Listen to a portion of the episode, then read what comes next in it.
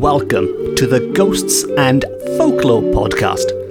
I'm Mark Rees, and on each episode, I investigate a different, weird, and wonderful subject. And on this episode, we are going to explore one of the more diabolical deeds attributed to the fairy folk that lurk in the dark forests, and that is exchanging human babies, stealing human babies, and replacing them with their own monstrous children, which are known as changelings. Yes, changelings. And so, diving straight in to begin at the beginning, the eminent folklorist Reverend Elias Owen tells us that it was firmly believed at one time in Wales that the fairies exchanged their own weakly or deformed offspring for the strong children of mortals. So people believed that the fairies were sneaking into their homes, swapping their children for these weakly or deformed offspring, as they're described. And we are told that this replacement child left in the cradle or elsewhere in the house was commonly called a changeling. So the changeling was the name given to the baby, this weak, deformed baby that was left in the cradle in place of the human baby that had been stolen. And to continue the description, this faith, we are told, was not confined to Wales. It was common in Ireland, Scotland, and England. It was common all over Britain and Ireland. And before we take a look at some of the creepy real life or supposedly real life tales, Owen does point out a few examples of this belief in popular works of literature from days gone by. For example, we can quote Edmund Spenser's The Faerie Queene, and it's been a while since I've quoted 16th century poetry on this podcast, and it goes like this And her base elfin brood there for thee left. Such men do changelings call, so changed by fairies' theft. So Spenser tells us that the fairy queen was out and about swapping babies for changelings, and soon after, England's greatest playwright, William Shakespeare, was also alluding to the same superstition in his own fairy filled masterpiece, A Midsummer Night's Dream, and he tells us that a lovely boy stolen from an Indian king. She never had so sweet a changeling and if that wasn't enough poetry and Shakespearean verse for one episode, don't worry, we are nearly finished. There is one more example from Shakespeare which does help us with the tales on this episode. And this time it is from Henry VI, Part 1, and it goes like this Oh, that it could be proved that some night tripping fairy had exchanged in cradle clothes our children where they lay, and called mine Percy his Plantagenet. Then would I have his Harry, and he mine. And in that quote, King Henry is wishing that his own son Harry had been swapped by the fairies with Hotspur which is quite different from our other examples for two reasons. Firstly, most people don't want their children stolen by the fairies. King Henry here is an exception of the rule. He wants his child to be stolen. And secondly, if you've been paying attention so far, you'll know that the fairies swap children for their own changelings for their own deformed children. They don't swap children for other children to order. You can't send them a wish list saying, you know, I'd, I'd rather have a kid with, with blue eyes, please. Can you sort that out for me? It doesn't work that way. You get what you're given And that is that, even if you are the King of England. Now, if we move north into lovely Scotland, where, as well as in some other countries, the fairies, we are told, were credited with stealing unbaptized infants and leaving in their stead poor, sickly, noisy, thin babies. What a description and just what you don't want. Poor, sickly, noisy, thin babies. But in Scotland, you could avoid that fate by having your baby baptized. As specified, it is unbaptized infants that are stolen. And one tradition we are told specifically in the Western Isles of Scotland is that fire carried around a woman before she was churched and round the child until they were christened daily, nightly, and morning, preserved both from the evil designs of the fairies. So you can protect your children by walking around them in circles holding fire, which, under the circumstances, is a small price to pay to avoid being lumbered with a poor, sickly, noisy, thin baby. Now, that's how things worked in Scotland. What about back down south in Wales? Well, there's a poem that was published in the Welsh language journal Y Brython, and I'll read a verse to you in Welsh first, and then translate it into English, and it goes like this. Llawer plentyn teg aeth gynddynt, pan y cymrynt helynt hir, oddi ar anwyl dda rieni i drygfanau difri dir.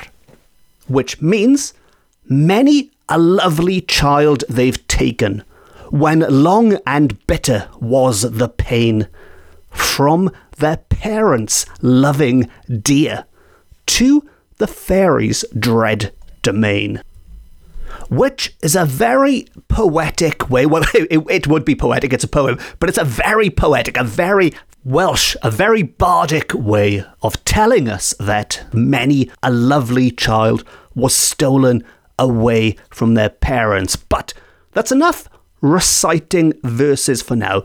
Let us turn to some more good old fashioned folklore and head to the 19th century when it was believed that the fairies were particularly busy in exchanging children on one night of the year.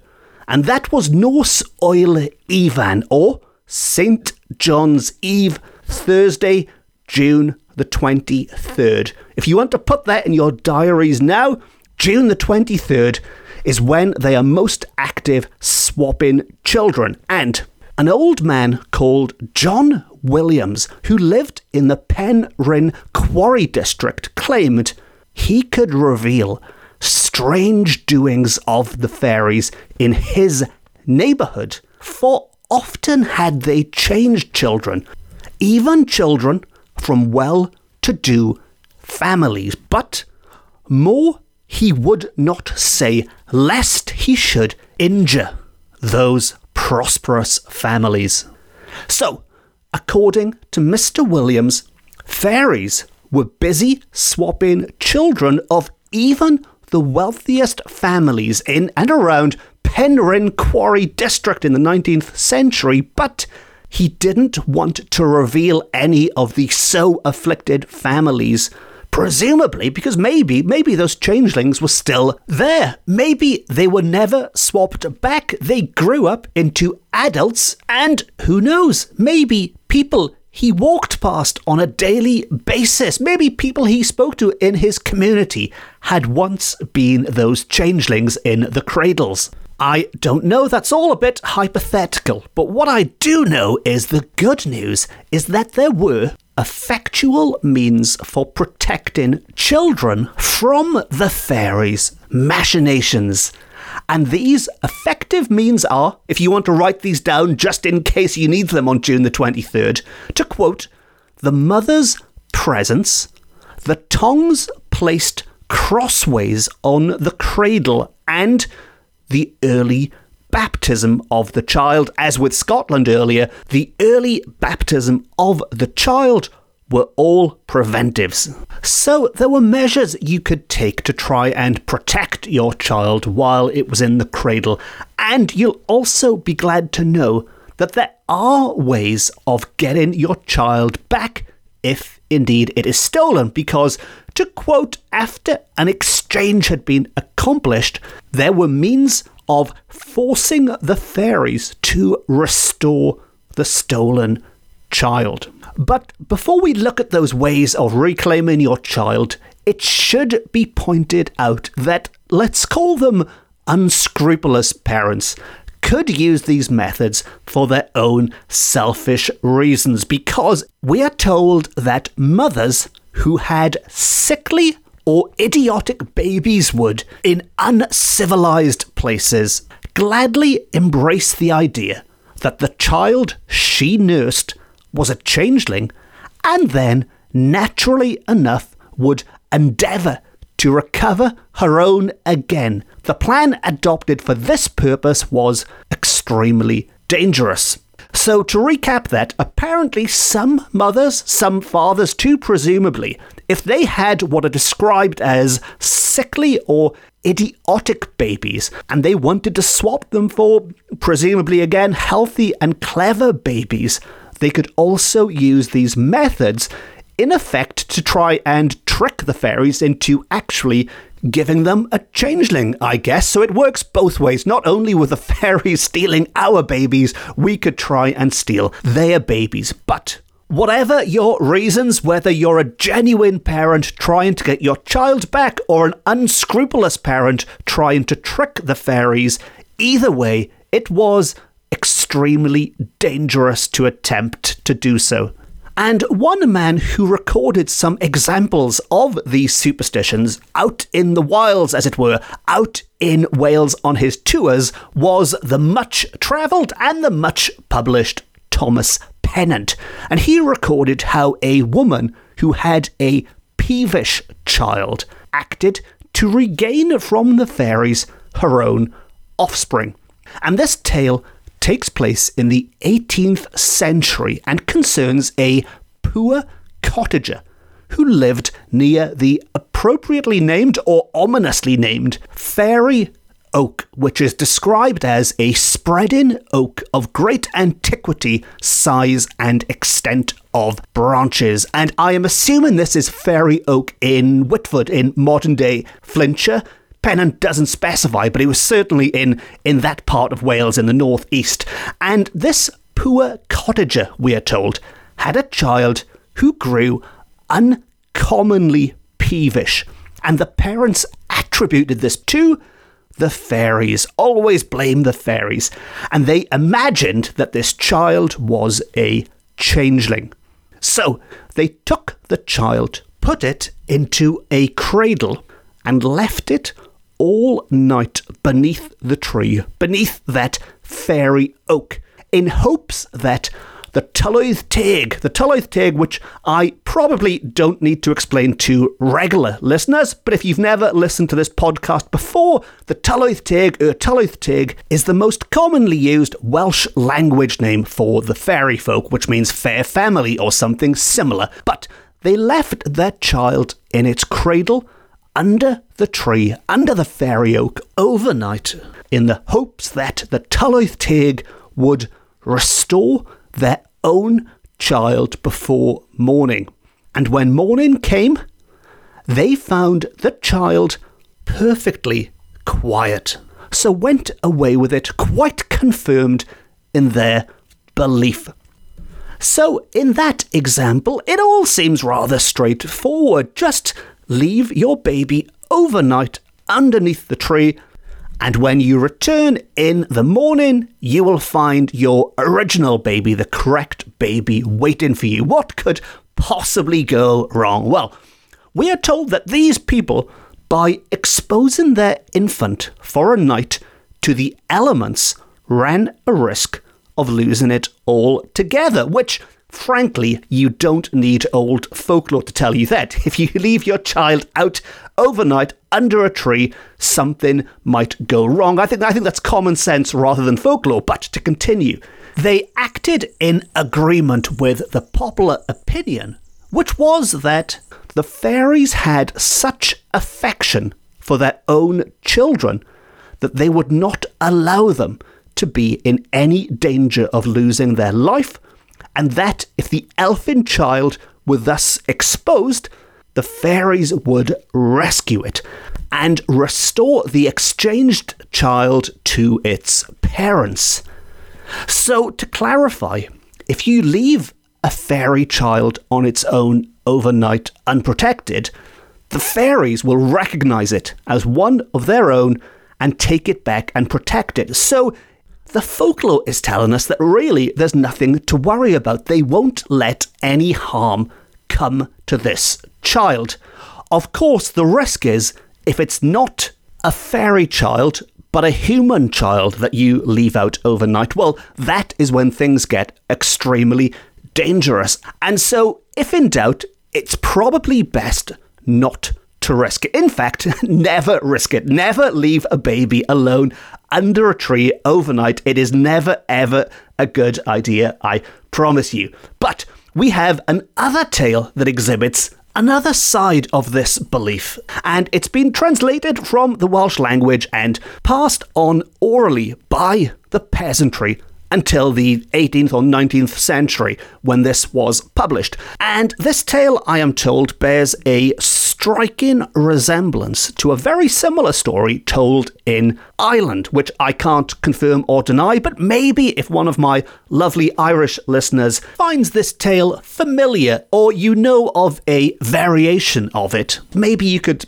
help me out and get in touch. But for now, the Welsh version of this tale, which is called the Eggshell Pottage, goes like this. In the parish of Trefeglwys, near Llanidloes, in the county of Montgomery, or modern day Powys, there is a little shepherd's cot that is commonly called Twt y Cwmrws, the place of strife, on account of the extraordinary strife that has been there. Which, frankly, is one heck of a way of naming or describing anywhere. It's a place of extraordinary strife. Not the kind of place you go booking for your holiday, but to return to the story, the inhabitants of the cottage, of the place of extraordinary strife, were a man and his wife, and they had born to them twins, whom the woman nursed with great care and tenderness. Some months afterwards, indispensable business called the wife to the house of one of her nearest neighbours. Yet, notwithstanding she had not far to go, she did not like to leave her children by themselves in their cradle, even for a minute, as her house was solitary, and there were many tales of goblins or the Tylwyth Teg, and we all know who they are now, haunting the neighbourhood. So she seems like a very sensible woman.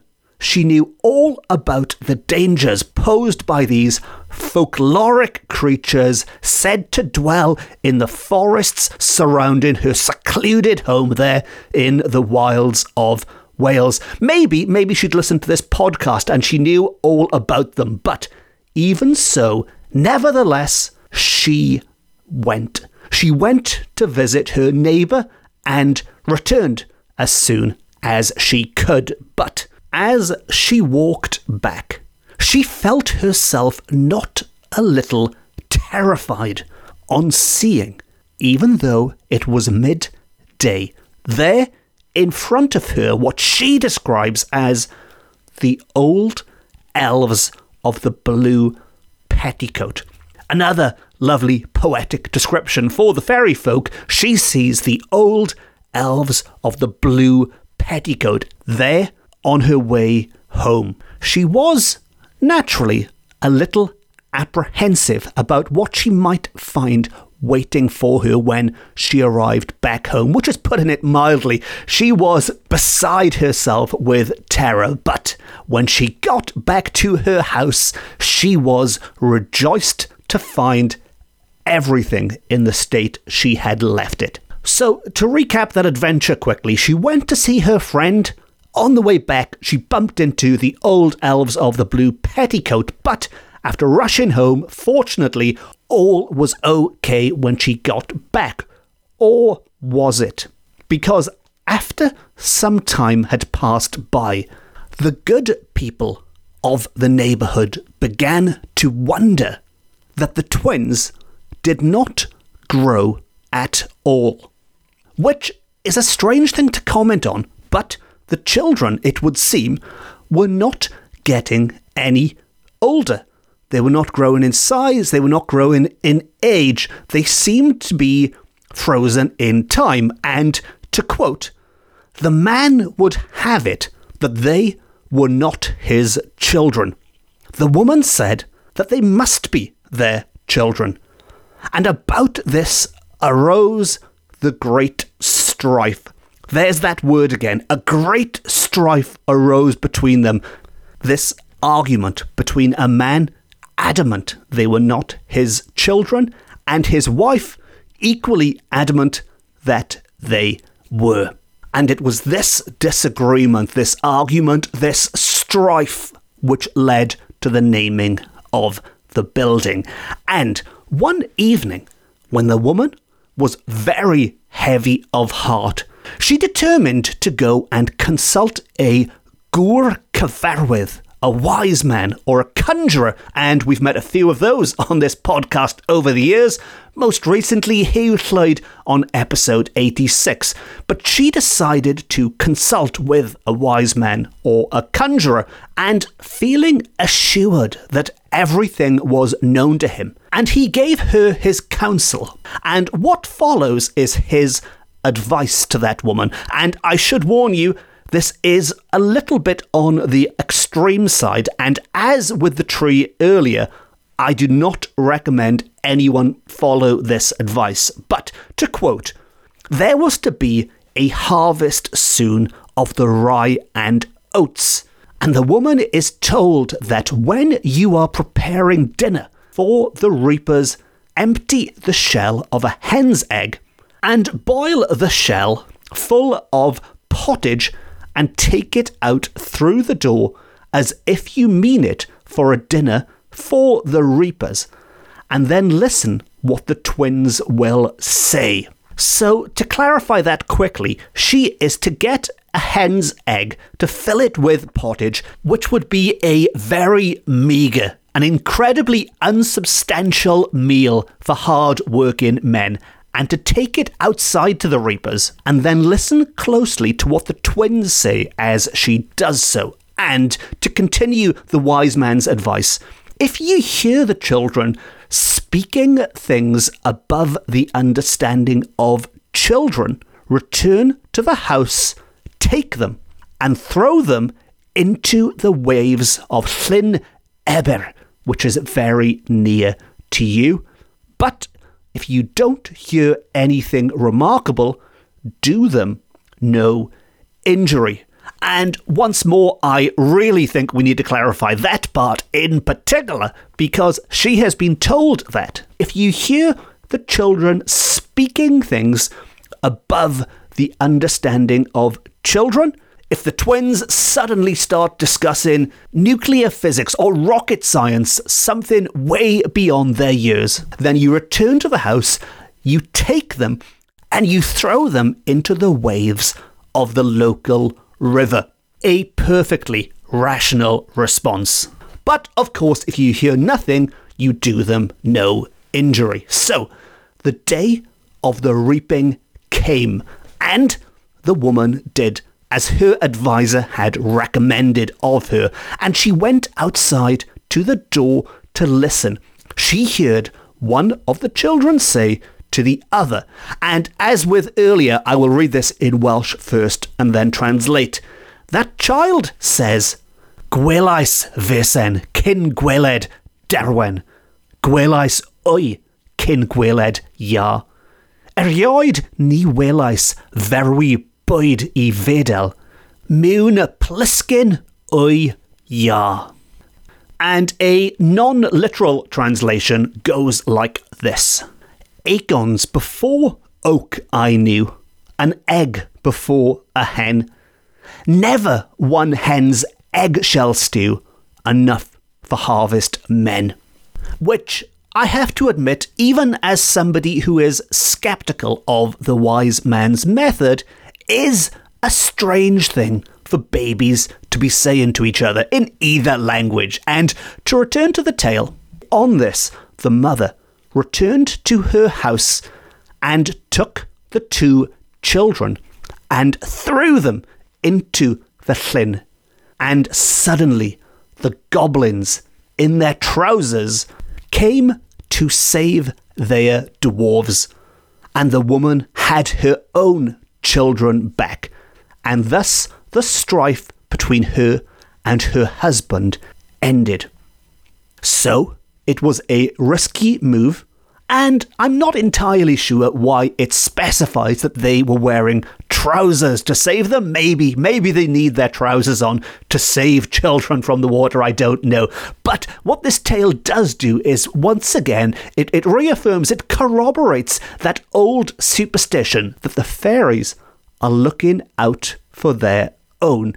And if they are in danger, they will appear to save them, whether that be under the cover of a giant oak tree at night or from the waters of a lake or river. And that is how you can swap a changeling baby for a human baby, presumably for your own baby. And that useful piece of advice brings us to the end of another episode of the Ghosts and Folklore podcast. But we have not reached the end of the tales of the changelings. There are many, many more coming up very soon. And if you don't want to miss those future episodes about the changelings and all of the other weird and wonderful subjects I talk about, be sure to hit the subscribe button if you haven't already.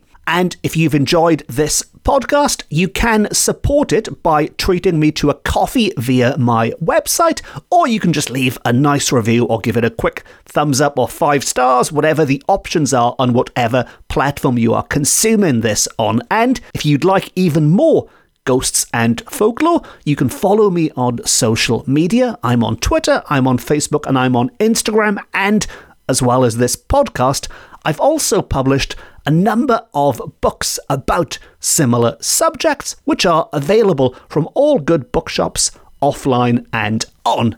And on that note, it just leaves me to say thank you very much for listening. Diolch and variawn am rando. I've been Mark Rees. This has been my Ghosts and Folklore podcast, beaming to you from Wales to the world. Until next time keep an eye out for those changelings and Nusta.